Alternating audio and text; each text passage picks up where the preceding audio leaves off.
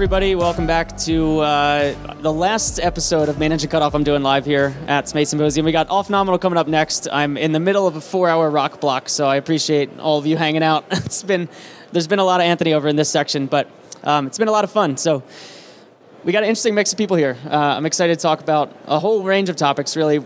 Honestly, whatever we get interested in talking out about, we get down rabbit holes, but it'll be really cool. We got a good cross-section. I brought a ringer, Caleb Henry, here.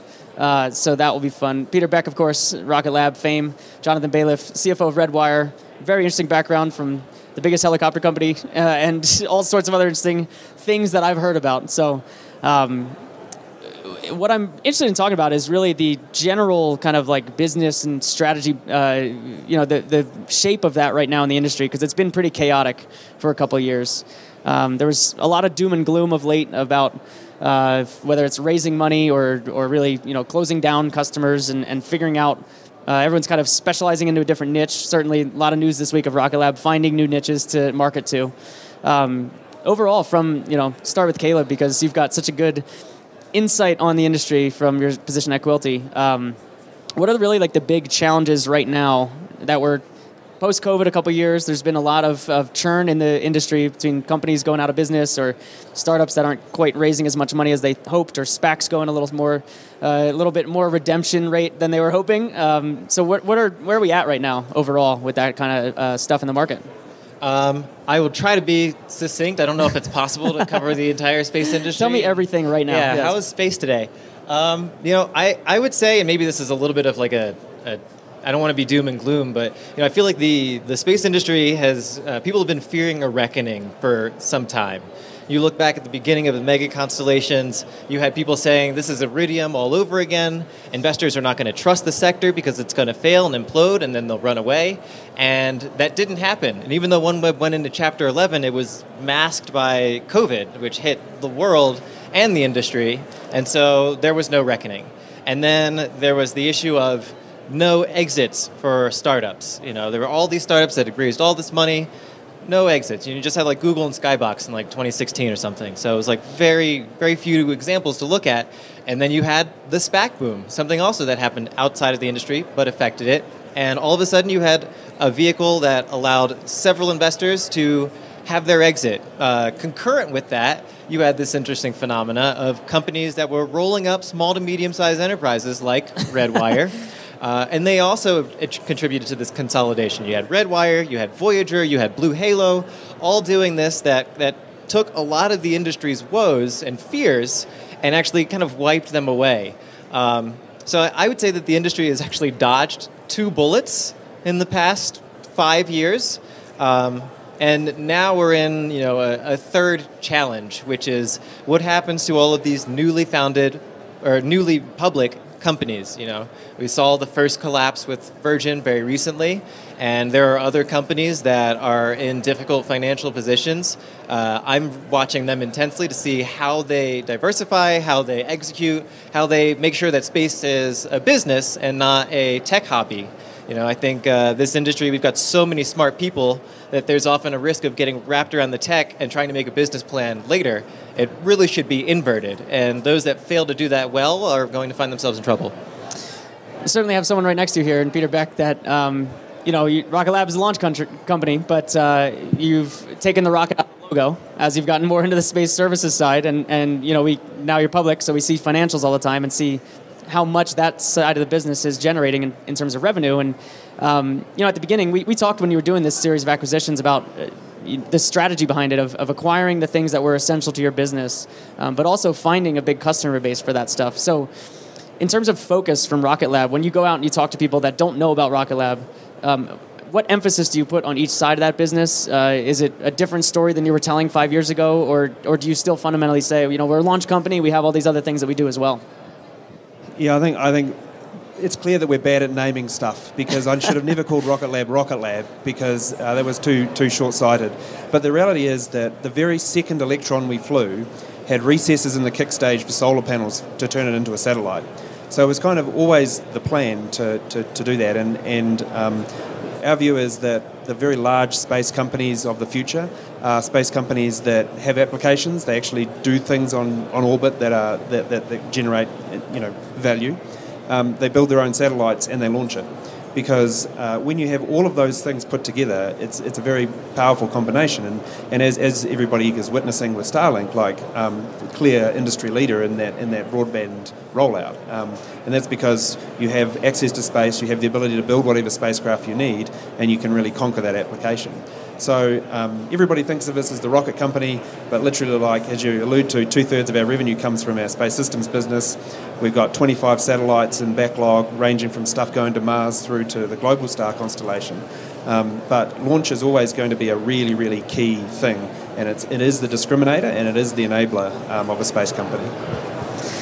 You mentioned how uh, there was this trend of kind of building these companies that were wrapping up a bunch of other companies, um, and that's what Redwire became, right? Um, it's easy for all of us to kind of latch on to what Peter's doing because it's rockets and we all like watching rockets fly into the sky. It's harder to really understand some of the more niche kind of like component supplier sort of stuff that Redwire's been involved in lately. So in terms of strategy about the collection of companies that, that make up Redwire, right, that in its current form, um, what was the strategy about the group and the mix there, and, and how does it work together today? Is it, has it changed since acquiring all of them and, and it's become more of a unified whole, or is it still segments of a business? I mean, it's a good question, you know, and coming from more an aerospace background where we've seen this already in the carnage of the post nineteen ninety-two ninety-three, where you saw two things happen at the same time. You saw post-Gulf War, a drawdown in the American defense budgets. At the same time, oil went crazy in the commercial airline industry. It, it never happened like that before. And you saw a number of really strong companies come out of that. Uh, one is called Transdigm, and I think people know Transdigm. And the nature of Transdigm, especially for a space systems business, is to, in essence, bring these third and second-tier providers together operationally. And that's Redwire's differentiation. Redwire is not a holding company. We're an operationally focused company, which means we're focused on revenue growth to meet customer demands, but we are very focused on creating a path to profitability, right? And that's the financial element of it, but really the, the guts of it is to either create a revenue synergy for these small companies to be able to bid on larger projects, right, which is key. Because in essence, we provide to the primes, and then they do generally their job. We're not prime on all that much. So Redwire is a roll-up in the Transdigm strategy of being able to get larger projects, higher margins, but here's the key, serve that customer in a better way than a small company that doesn't have access to capital. I think the second thing is there has to be a path to profitability. I don't care if it's Amazon. Back in nineteen, I'm, I'm older than many people here, but back in the nineties, there was a path to profitability for Amazon. Now, they decided to go for the beachfront property and spend a lot of investment. So really where the industry is right now is how do we balance the investments that we have to make to satisfy this demand? I don't know if everybody's around here. This place is heaving. I've been, this is my third one, and it's unbelievable. This is not happening by accident. There is demand for Rocket Lab, Redwire services. The question is, how do we meet that demand in a way that satisfies the investors? And so for us, a business strategy was very simple. Operationally focused to meet customer demands in space systems. And then our differentiator, and that's another thing that Peter mentioned I really liked, all of us have to differentiate for the investors, right? If we're all doing the same thing, we're going to get commoditized. But we are differentiated at Redwire in that we're building the office park of the future and building and enabling those missions for habitation, satellites. But the second thing is we're going to also create the payloads for uh, habitat, for pharmaceuticals, for three D printing in space. So we'll fill the office park too. That's our differentiator to have both of those.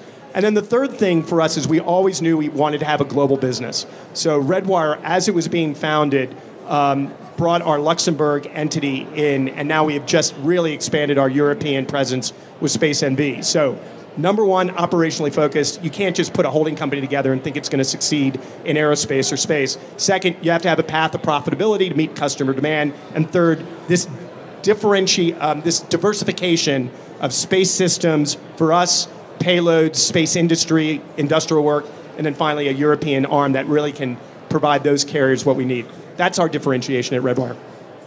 On, on the Rocket Lab side, um, it's... You know, we, you've had all these announcements this week of new suborbital hypersonic focused mission, um, which is quite interesting. Caleb and I were at the launch at Wallops uh, in January, February. I convinced him to road trip with me, so we got to experience that. So there'll be more of that in our backyard in the future. But um, when you are looking at a market like that, you know, I guess to tap into like, where'd you get the idea? Obviously, it's an interesting market to, to tackle, and it's very close to what you're providing already. You know, you're putting a payload in a particular t- time and space. Like, that's what it is, and it just, is it orbital or not is a different question. Um, so what's the motivation behind it, and, and the strategy about the offering that you built out around it? Well, I mean, I, I love markets where you almost need to do no work to be a, a, a player in. They're the best markets to go into. And uh, it, it occurred to both us and our government customer that, you know, every sort of twenty days we're flying, you know, hypersonically. Um, so, you know, obviously in the U S there's been a, a massive deficit of, of those flight opportunities. And, uh, you know, with, with Electron, you have all the de- depressed trajectories, any any of the smart stuff you need, you have at your fingertips.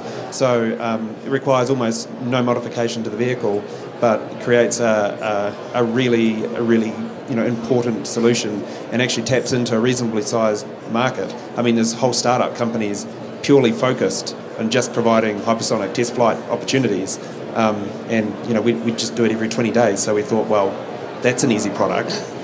Certainly, if you can keep fishing these first stages out of the ocean and just uh, slapping a new one on top, that, that matters. So you're also not off the hook from asking questions here. Why do you think I brought you here? You're a ringer. Come on. if you, if you want. I, you take the guy out of journalism, all of a sudden he doesn't want to ask any questions. But you're.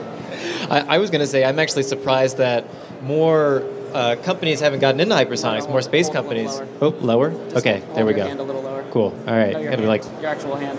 There you go. There you go. Okay.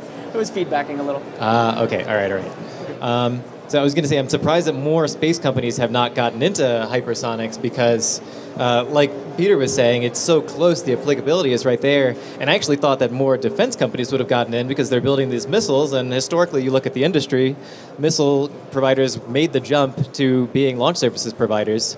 Um, I don't have any questions right now. I know you put me on the spot, but I'll just say, you know, defense is a big area.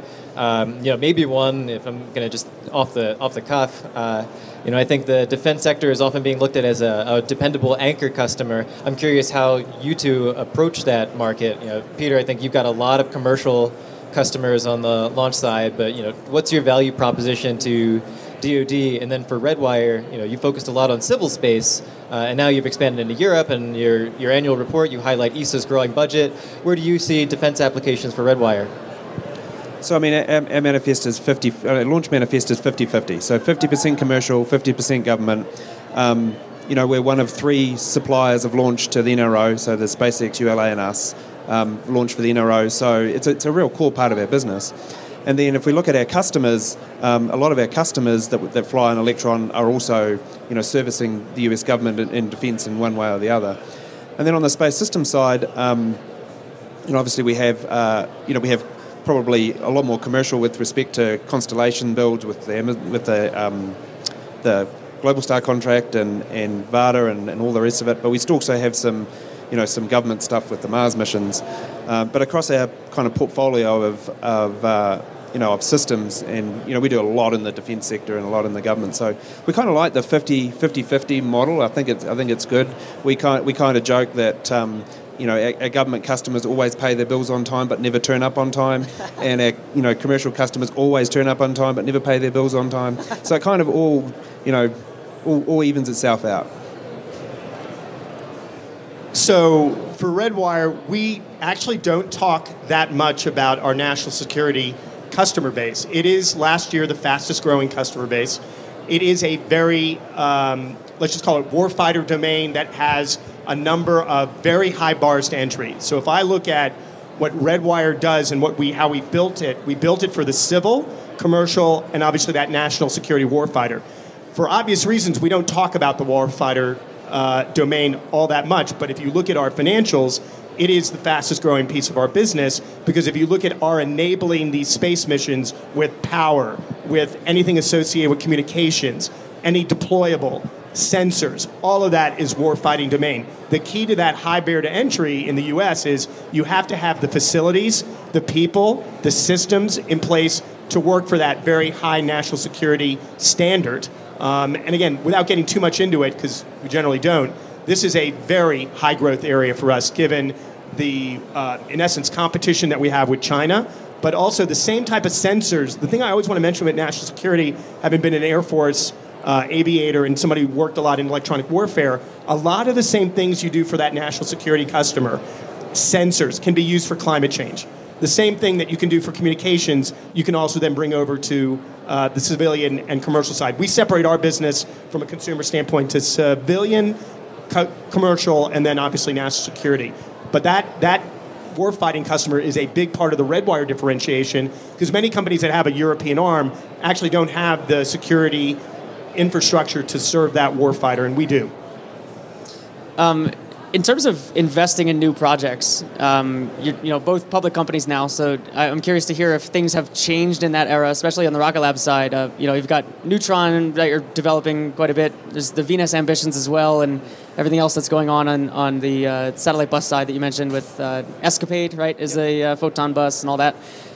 In terms of putting money towards these big projects, is it different now, being public and, and deciding that that's an initiative that you want to take on and, and figuring out how to go about that? Not really for us. I mean, if you look at our history, we've always been extremely disciplined on capital allocation. And if you look at the, the amount of capital it took us to get uh, like Electron to the pad, it, it was, you know, a hundred and something million dollars to, to get a Electron to the pad and the pad built. So we've always been very, very, you know, careful custodians of capital, and uh, we, we get a lot done on, on the dollar. So um, that that doesn't, that ethos hasn't really changed. As, as a public company, we were, you know, it's it's it's the same, right? Um, so we always had really, really strong financial discipline, and the projects that we choose to invest in are ones that we that we're confident are going to drive real growth in the future. And I mean, the biggest thing we're investing in is Neutron, right? That is, that is, you know, if we took if we took Neutron out of the equation, then Rocket Lab is, is a profitable company. You put it back in, and then, you know, Rocket's just suck down cash. Um, But uh, the flip side to that is that um, we believe that the opportunity and, and the growth that's going to come from that Neutron vehicle is, is, is well worth it. And in these times, uh, the companies that are going to be successful and survive are going to be the companies that are very disciplined with their capital. And uh, we've come from a market in a time where I'm I'm I'm old too, so I, I can I'm old too, so I, I can remember stomping Silicon Valley trying to raise five million dollars, and five million dollars was an extraordinary amount of money to put into a rocket company. That was crazy. And, uh, you know, we, we ended up in a time that was just completely dislocated. We saw funding rounds in the billions, or, you know, hundreds of millions, completely dislocated from reality. And, uh, and, and as a result, you know, not a really good Not not really good financial discipline across a lot of the sector, I would say. With lots of opportunities to do cool stuff, but just huge amount of huge amount of money spent for for kind of, I would say, pretty average return on on kind of development milestones and, and things. And um, we're in a different time now, and I don't mind it, because we've always been really disciplined with our capital. But for those who have not been disciplined with their capital, um, this is the time that we ter- we sort out the real companies from the from the not so real companies, and I think that's needed within the industry. Yeah, and certainly, at, you know, competitors in the range are all growing their sizes of their vehicles as well, um, to different points. So, a thing I'm going to pick your brain about is that I've started to feel like Neutron is a little small, and I'm curious how you're feeling about it these days, size-wise. And beware, I'm going to make Caleb give me some numbers in a sure. minute, so start thinking on, on what, so, you know. Th- yeah. This is a comment that I've had ever since we started Electron, and all I will say is it's not the size of your rocket that counts. It's like there is there is much, much more to it than that. And uh, when we first started with Electron, people would say the same thing. Uh, and uh, but guess what? It's actually, it fills the market niche, you know, we would argue perfectly. And um, we think Neutron is is a, is a really interesting, you know, op- really interesting market size for the kinds of projects that, that we think we want to go after, and the, the kinds of projects that we think are going to be profitable and valuable. Um, now, in saying that, uh, you know, it's an eight meter diameter vehicle. There's plenty of room for growth. So, and that's the whole thing, is that I I mentioned this the other day, that uh, knowing your history, even Electron had payload growth yeah. over its lifetime. So, compared to the other competitors out there, I trust that you are able to grow the payload range of your vehicles more than the others have been able to hit the actual promised payload range of their vehicles that are out there. So yeah. it is interesting. And then also the other aspect is, like, it's not, Neutron is probably not the last vehicle you're ever going to build if everything goes well. So yeah, look, that to consider. Well, I'm not. Well. I'm not going to promise anything like that. Eat another hat. As yeah, no, yeah, I'm not going to do that. What are you eating this time? But I mean, you, you have to in, in in in the kind of the spirit of being capital efficient. What I think a lot of people don't realise is the the actual rocket, the building, the, the developing of the rocket is the cheapest bit. Like the if you if you look at the cost of a rocket program, it's almost to the cubed the cost of the money that you have to expend on infrastructure. So if you if you're going to spend five hundred million dollars developing a rocket, you've got to spend like billions by the time you build your V A B, your pad, your integration facility, your factory, and all of those sorts of things. And this is what I think a lot of people don't realise, like the, the, the cost of a rocket development program is the is by far the cheapest piece, and it's the easiest piece. I mean, I think, it, I think of Electron, um, the first rocket I thought was going to be the hardest. Well, it turns out rocket number twenty was the hardest, because by the time you're at rocket twenty, you've got a complete factory, you're relying completely on E R P systems, M R P systems, and a technician with a set of work instructions, and it's got to work every time. So, you know, the, the, the expenditure in building a rocket program is not the rocket, it's all the other stuff that goes around it. So, on the, on the payload side, though, and the constellations uh, is something that you called out early on of being a market for Neutron. Um, How many constellations of thousands are there going to be? Because I kind of feel like at some point we're going to run out of companies having either the money or real estate to deploy thousands of satellites. And that's another aspect of this math is like, what are the constellation sizes that Neutron is going to be well targeted for in, in your mind? Yeah, uh, so right now we're tracking about eight different mega constellations. And for that threshold, I'm saying anything that's over about one hundred. Um, so not thousands and thousands. Uh, I, I don't do math in public, so I'm not going to try and, even if it's simple, I won't try to figure it out. But, you know, there's eight, and I'd say the number keeps growing uh, because of geopolitical interests. So, you know, there was a time when, you know, the question at conferences like this were, how many mega constellations are going to make it? And everyone would say, oh, the market can support two, maybe three. And it, it, doesn't, it doesn't actually matter. Um, Well, it does matter, but like it's not. That's not going to be the thing that decides it. The military, the Space Development Agency, decided that they want one. Both of these companies are involved in that constellation. SpaceX has theirs. Bezos decided he wants one. Um, Russia has talked about one. I don't know if it'll ever actually happen. It's kind of like Angara. You know, it comes up every few years, and then you know. Um, but you're going to see you know lots of different systems that are going to come up. You know, I think the interesting thing for for both of these companies is that the evolution of spacecraft is something that has changed very rapidly over the past few years to the point where launch vehicles have to keep evolving. You know, if you look back at when when GEO was king, um, companies, Ariane, Proton, you know, even early Falcon, they all increased the size of their vehicle. This is not unique to small vehicles, and it's because they were trying to chase increasingly bigger geostationary satellites. Now we've seen the same thing with small spacecraft. And uh, who knows where the future trend is going to be, because you've got digitization of payloads that has taken out a lot of the hardware. It, it's made the GEO smaller again. I'm wondering if it'll make the LEO smaller again at one point. Um, it's really curious to, to watch these details. And you know, maybe if I can piggyback off of that and then throw a question at these guys. Um, you know, for, for Peter, you're building the satellites for Globalstar with M D A. Uh, those are about five hundred kilograms each. You know, so for a pro- this surprised me because that's too big to fit on Electron. Maybe you had Neutron in mind already, but um, what's the what's the thought process for you, not only in determining the size of a rocket, but how you go after spacecraft classes? Are you going to keep going up, down, CubeSat, GEO? And then for Redwire, you don't build full satellites, but you build all the inside, if I have it right. Uh, you... Okay, that's wrong. Tell me about wh- how do you define... We do, we, I mean, the truth is we we are the picks and shovels. We are the mm-hmm. enabler of all these satellites and provide the critical components. However, with our Space N V acquisition, we have the Proba, so we actually now got into it. But I would say it's not necessarily a mainline business yet, but we are seeing demand for that, um, especially given that we actually have a ton of infrastructure that can make that better. It's a synergy, right? But I don't want to overpromise. I mean, this industry is built on overpromising and overdelivering. I'd like it to be built on overpromising and overdelivering, right? And that's. But I, I would just to let Peter answer, I think, a more relevant question for us. From our standpoint, we we believe really what Electron and Neutron can do is just get more of the low Earth orbit economy, whether it be the national security part of it, the commercialization part of it. It is so. Look again, people aren't walking around here.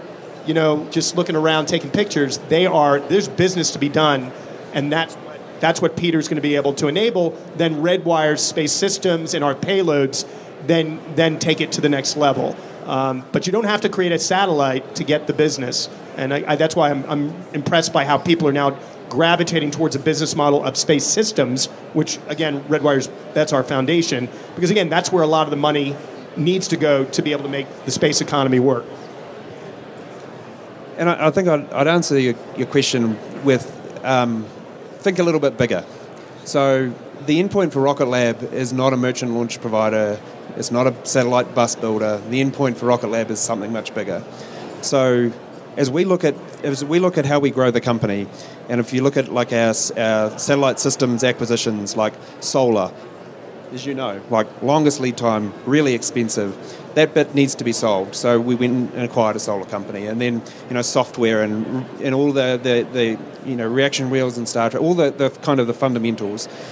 And then you take it up a, one level higher. It's like, well, you know, if if we're going to launch our own stuff one day, obviously we have a thesis on what we think is going to be the ideal size to do that, and we might be wrong, we might be right. We'll we'll see. We think the vehicle is is in a, in a sweet spot for a, a lot of the commercial constellations, um, and you know the trouble is if you build a really big rocket that can do everything, then it doesn't do the middle class really well at all. Um, so at some point you have to kind of split the hairs and saying, well, where, where is where is like where's the, the, the peak in the bell curve? And um, when we look at the you know the constellations that are out there and what's going on, we think we've chosen the peak of the bell curve. And then if you want to think bigger, if you think about well what what we might want to do in the future, obviously that's driving to some of the decisions around launch vehicle class. But I reserve the right to be wrong at all times. For sure, yeah, as always. Um, on the launch side, there's something interesting happening, which is this next round of the National Security Space Launch Program, uh, and there's these two lanes now where uh, Electron and Neutron fit really well in the in the new one that's more task order based, more like uh, something like Eclipse program. Um, I'd love to just hear your view on, on how that went, and uh, I know there were some things that you were hoping to see that, that maybe some of the missions from Lane two would make their way over to Lane one to give you more of an edge for Neutron there, but um, do you feel like that's settled out in a good spot, or is there still some tweaks that you'd like to see as they make as you close in on that actual uh, contracting round? You know, we're, we're really happy. I mean, this is this is what um, you know the solution that's been driven to here is is what we, we, we thought was the best solution. I mean, the nation needs like absolute assurity, assurity around launch. You need diversity in suppliers. So keeping that that kind of lane two together uh, and, and and in one piece is is you have to do that no matter what. But the, the opportunity for the nation to use uh, new capabilities and the opportunity for the industrial base to, to both grow at the same time, it's very symbiotic. But you have to create those those opportunities, and that lane one really, really does that. And um, Electron is not not, not you know qualifiable because it's a ten-ton you know sort of cutoff on on that. But um, but no, we're, we're we're very very happy with, and I think um, I think uh, you know N S S L have done a really good job At, at kind of threading the needle between an, assuring you know space access for, for the country, but also um, stimulating and helping growing the industrial base, but also not lowering the bar so low that like um, you know PowerPoint companies can get in there and run amok. Which we've seen with clips to some extent. Uh, I am interested to pick your brains on the lunar surface side of things. Right, we talked a lot about launch, a lot about orbit. Um, I'm looking at a picture of these arrays that are up on station, but uh, I, I saw them in a mock-up on top of an astrobotic vehicle. That is exactly right. Yeah, so you're you're extending some of the component work that you're doing down to the lunar surface. A lot of companies are looking at putting infrastructure to support Artemis or Eclipse or something like that. Um, solar arrays are an obvious one. Is there other areas of that business that you're looking at taking what you do now in orbit for satellites and looking at surface assets in that way? Oh, absolutely. I mean, when you look at a number of things that we're all trying to do in a space system environment, the key is how do you bring that to explore, live, and work in space. For us, obviously, one of our primary is the roll-on, the ROSA, which rolls off or rolls up and rolls down on the lunar surface. And that's that's what you saw. You can roll it anyway, but that is particularly important on the moon because you need to protect the actual solar panels, and this allows you know to have a more sustainable power source. Um, and so that's a big part. But also there's antennas, other types of deployables, sensors for us, cameras. If you really look at what the moon has to do, and Bridenstine said it yesterday, the, the camera is the mission. Because in order for us to create the next, you know, kind of, you know, well before, well after I'm gone, is people need to record what we're doing there to create that excitement. As, as Jim said, when he was a young guy, you had the Challenger. That's what people remember. I want to get back to, you know, when I was a little kid, you know, when you, when you basically could see us landing on the moon. That's what... So the camera piece of this, which is a big part of what Redwire does, not just with our sensors, is another area um, where we're on the lunar. We were on Artemis, as you know. We provide the eyes of Orion. Those are our cameras. But we plan on doing that on the lunar surface, too, um, as part of a, a, a full, you know, kind of space system. And then we'll also put payloads, because there's a lot of commercial activity that's going to happen on the moon. Exactly why I bring it up, because it's, it's a different part of the market that... Um we can argue about, are there customers for CLIPS payloads? Is there going to be a business case that closes for spacesuits to walk on the moon? But from like a component section, like there's a lot of stuff going on on the moon, in orbit of the moon, on the moon. Uh, so it's it's as component suppliers, it's interesting to, to look at that. I don't know if there's anything from the space system side that, that you're looking at as a lunar surface asset, or obviously you have planetary ambitions generally, but yeah, uh, yeah, yeah. when not, it not, comes not, to surface stuff, I'd be curious. Not, not so much on the surface stuff, other than um, perhaps in, in the solar business. I mean, um, I love nothing more than tour- touring the you know the Albuquerque factory and seeing the Mars solar panels that are specifically designed for the wavelengths on the Martian surface. Like, there's nothing cooler than that. Um, but uh, but yeah, I mean, I think I think that the, the that kind of cislunar economy is going to be interesting to see how it develops. I think there's going to need to be a A, a really robust capital market that's that's very buoyant on it, um, you know, for, for, for a while to kind of get it there. But um, yeah, it'll be interesting to see. When you say cap, sorry, when you say capital market, what do you what do you mean to, to fund it or to actually be part of the economy? See, I think when I look at a cap, when I look at an economy on the moon and the commodities that are there, there's got to be a capital market to be able to for regolith. I mean, I think you could do all kinds of very interesting economic activity on the moon, take it back terrestrially, and create, in essence, different business models. It doesn't have to all just be about, um, you know, exploration. There's a lot of things that can happen on the moon that, frankly, could get sold on Earth. Um, and I, we we haven't really, until until we're there, um, in a more permanent way, we're not going to know what that is. But there's whole industries in the ocean floor that are becoming. I mean, there's a lot of Uh, analogies of what we're doing on the ocean floor now that we that didn't exist twenty, thirty years ago, um, that now, you know, we can do on the moon also. Co- has to come down the cost curve, obviously. How much of that do you dig into? Because I, I know the kinds of stuff that you read, these investor decks, or, uh, you know, you always get your hands on something interesting to look at from these companies' internals. Um, but when you're when you're looking at any given company and you see, like, the way that, you know, the way that we talked about, even with the hypersonics, uh, seeing what their current market is and finding that niche that's, like, just slightly outside their bounds. Um, when it comes to stuff out towards the moon, is this hitting your radar yet in terms of like the, the Quilty Space view of things, or are you still focused more on, on uh, the closer to Earth kind of stuff? Uh, still focused mainly on the closer to Earth stuff, because that's where money is made, mainly. Um, but we are paying more attention to it. You know, sometimes when I when I think about the moon, you're right, you know, exploration is a driver. There's been talk for eons of tourism as a driver. It hasn't really materialized intensely yet. It's starting. Um I, I kind of think of it, you know, in, in, in a couple of different buckets. You know, there's the exploration one, uh, there's commercial opportunities, which we're really hopeful about in the future, and then there's the, the D O D opportunity, which, um, you know, frankly, there's a lot of concern uh, on the D O D level about, uh, I would describe it as the opportunity cost of the moon. You know, we don't know what the future entails on the moon today, but it's kind of like, you know, if I said that there was a box at the end of the show floor, and it could have ten dollars in it, but it could have a million.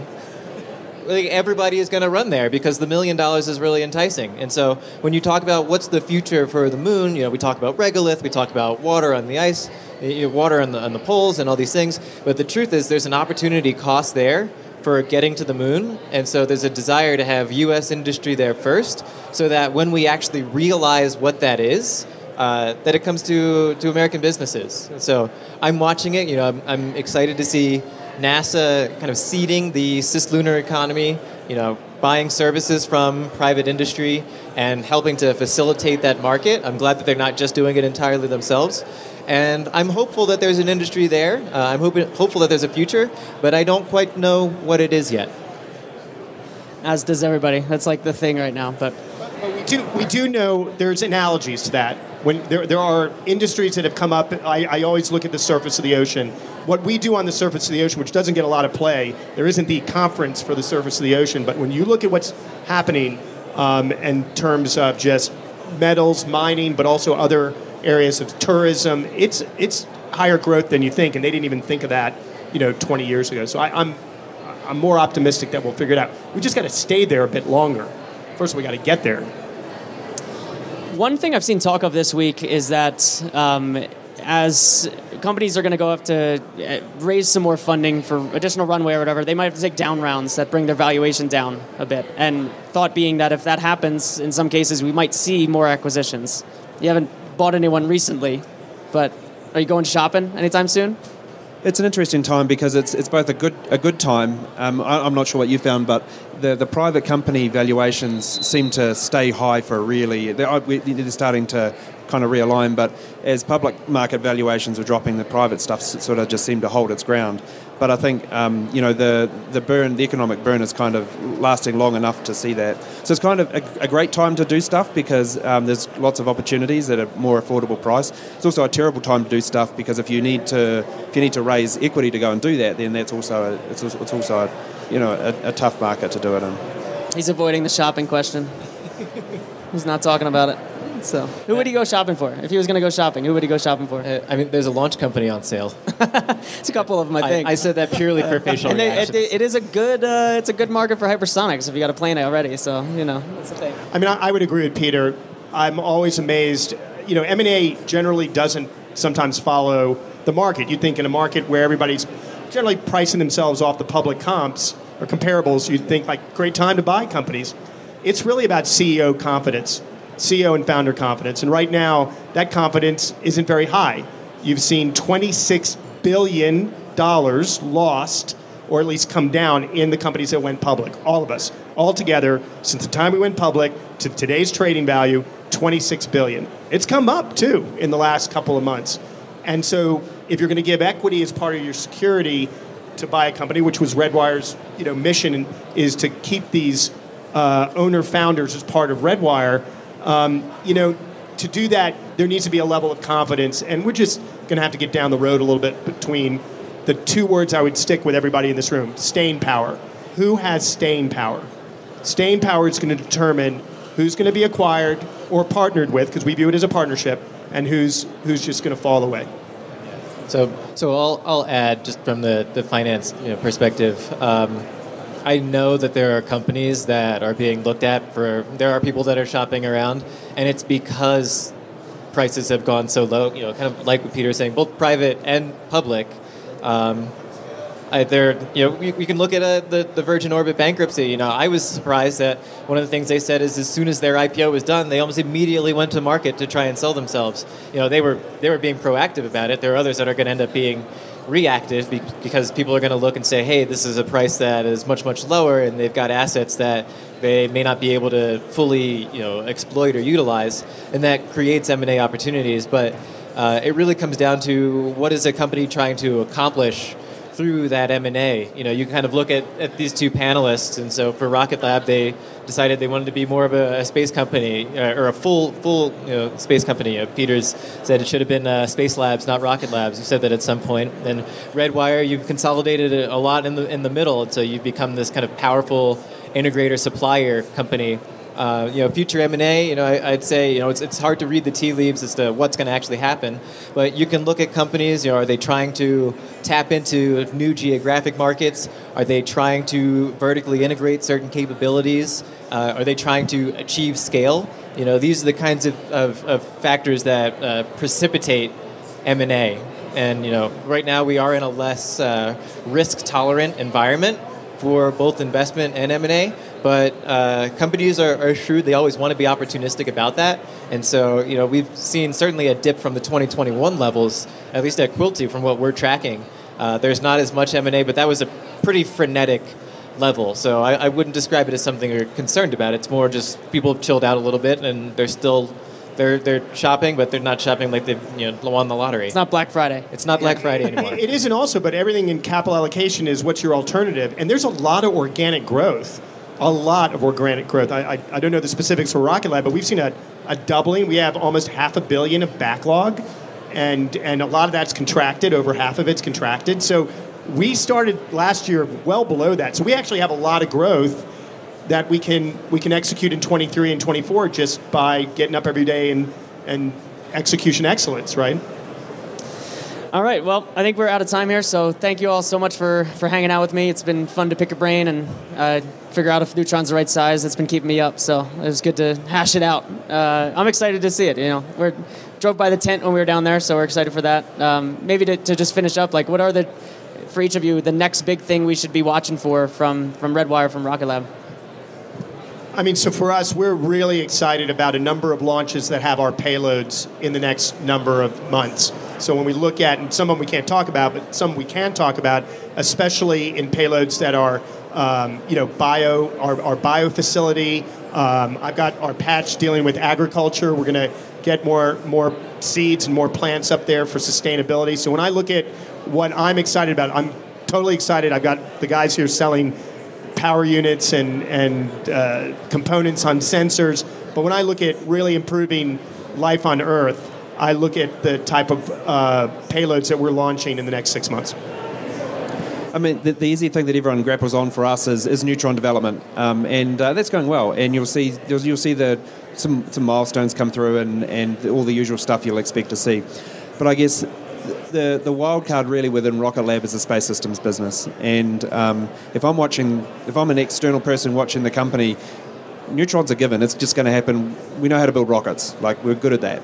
So that that's going to happen. Um, but I think the, the more interesting thing will be to follow the space systems group, because I think there's uh, there's some some really good stuff cooking there. I'll finish, because that, for both of us, that's going to lead to better financial performance too. I don't. I mean, I'm C F O of the business, so I, I think we're going to see better financial performance out of our businesses. And and that's what I'll be watching for as a financial analyst. I'll be looking forward to that. Expect nothing less.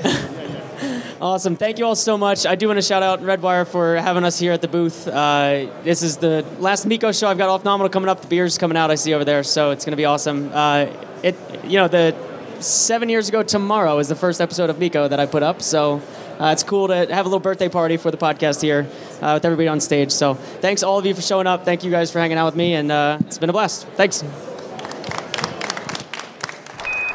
Thanks again to Caleb, Peter, and Jonathan for joining me up on stage. It was a really fun group. Uh, Jonathan, I'd never met before this, but the other two, obviously, I uh, go a ways back with. Peter's been on the show. This is probably his fourth time on Miko or so. Uh, Caleb, similar range, and in, in, in addition to hanging out in real life like we've done a bunch. So uh, really cool to be there live, get to meet them in person, uh, and uh, have a conversation that I thought was quite enlightening, especially in terms of some of the stuff that Peter was mentioning about uh, Rocket Lab's plans with Neutron overall. So excited to follow along with that storyline. Uh, not too far away from me is where that'll all be built and launching. Hopefully I'll get a chance to go down there and check some things out in the not-too-distant future once some of the hardware is there to be looked at. So keep your eyes peeled for that. Uh, but this brings us to the end of the live shows that I did out at Space Symposium. Huge, huge, huge thank you again to Redwire for hosting me there, uh, for putting me up on stage. And uh, and it was just a really awesome opportunity uh, to do this kind of thing. So uh, if you're out there and you want to send some thanks their way, hit them up on Twitter. Um, I think they would appreciate hearing some of the, the comments of, of what you thought about it. So they are Redwire Space on Twitter.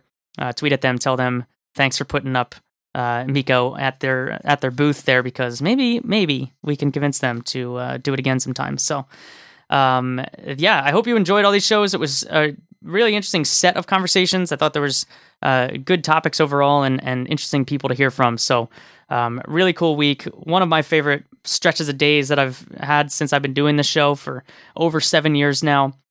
So uh, just a, an awesome way to spend a few days in the space community. And it had been a while since uh, conference days. You know, it had been since I S C twenty nineteen, right before COVID.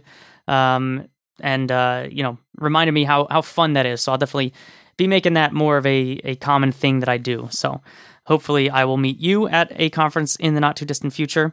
Uh, but until then, thank you all so much for listening. If you want to support the show, mainenginecutoff.com slash support is where to go to do that.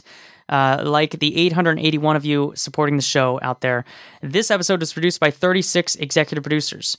Thanks to Pat, Fred, Rob, Steve, Dawn Aerospace, Matt, Theo and Violet, Bob, Benjamin, Tim Dodd, The Everyday Astronaut, Donald, Lee, Pat from K C, Warren, Tyler, David, Jan, Chris, Stealth, Julian, The, da- the Astrogators at S C E, Small Spark Space Systems, Chris, Ryan, Moritz, Russell, Harrison, Lars from Agile Space, Simon, Frank, Brad, Joel, Eunice, and four anonymous executive producers. Thank you all so much for the support, for making it possible to take this trip, like I've been saying time and time again, uh, but it is so true. It, it literally is because of all of you supporting that I'm able to not only get these opportunities, but take advantage of them when they come my way. So thank you all so much for the support. If you've got any thoughts, reach out, Anthony at main engine cut off dot com. Hit me up on Twitter at we have Miko, uh, or work with me over at Pineworks. If you've got something to work on with me and my agency that we design and develop apps and websites, pineworks dot co is where to go to do that. Um, but until next time, thank you all so much for listening. We'll be back with regular uh, non-live show Mikos, but hopefully they won't be just as fun as these have been. So thanks again, and I'll talk to you soon.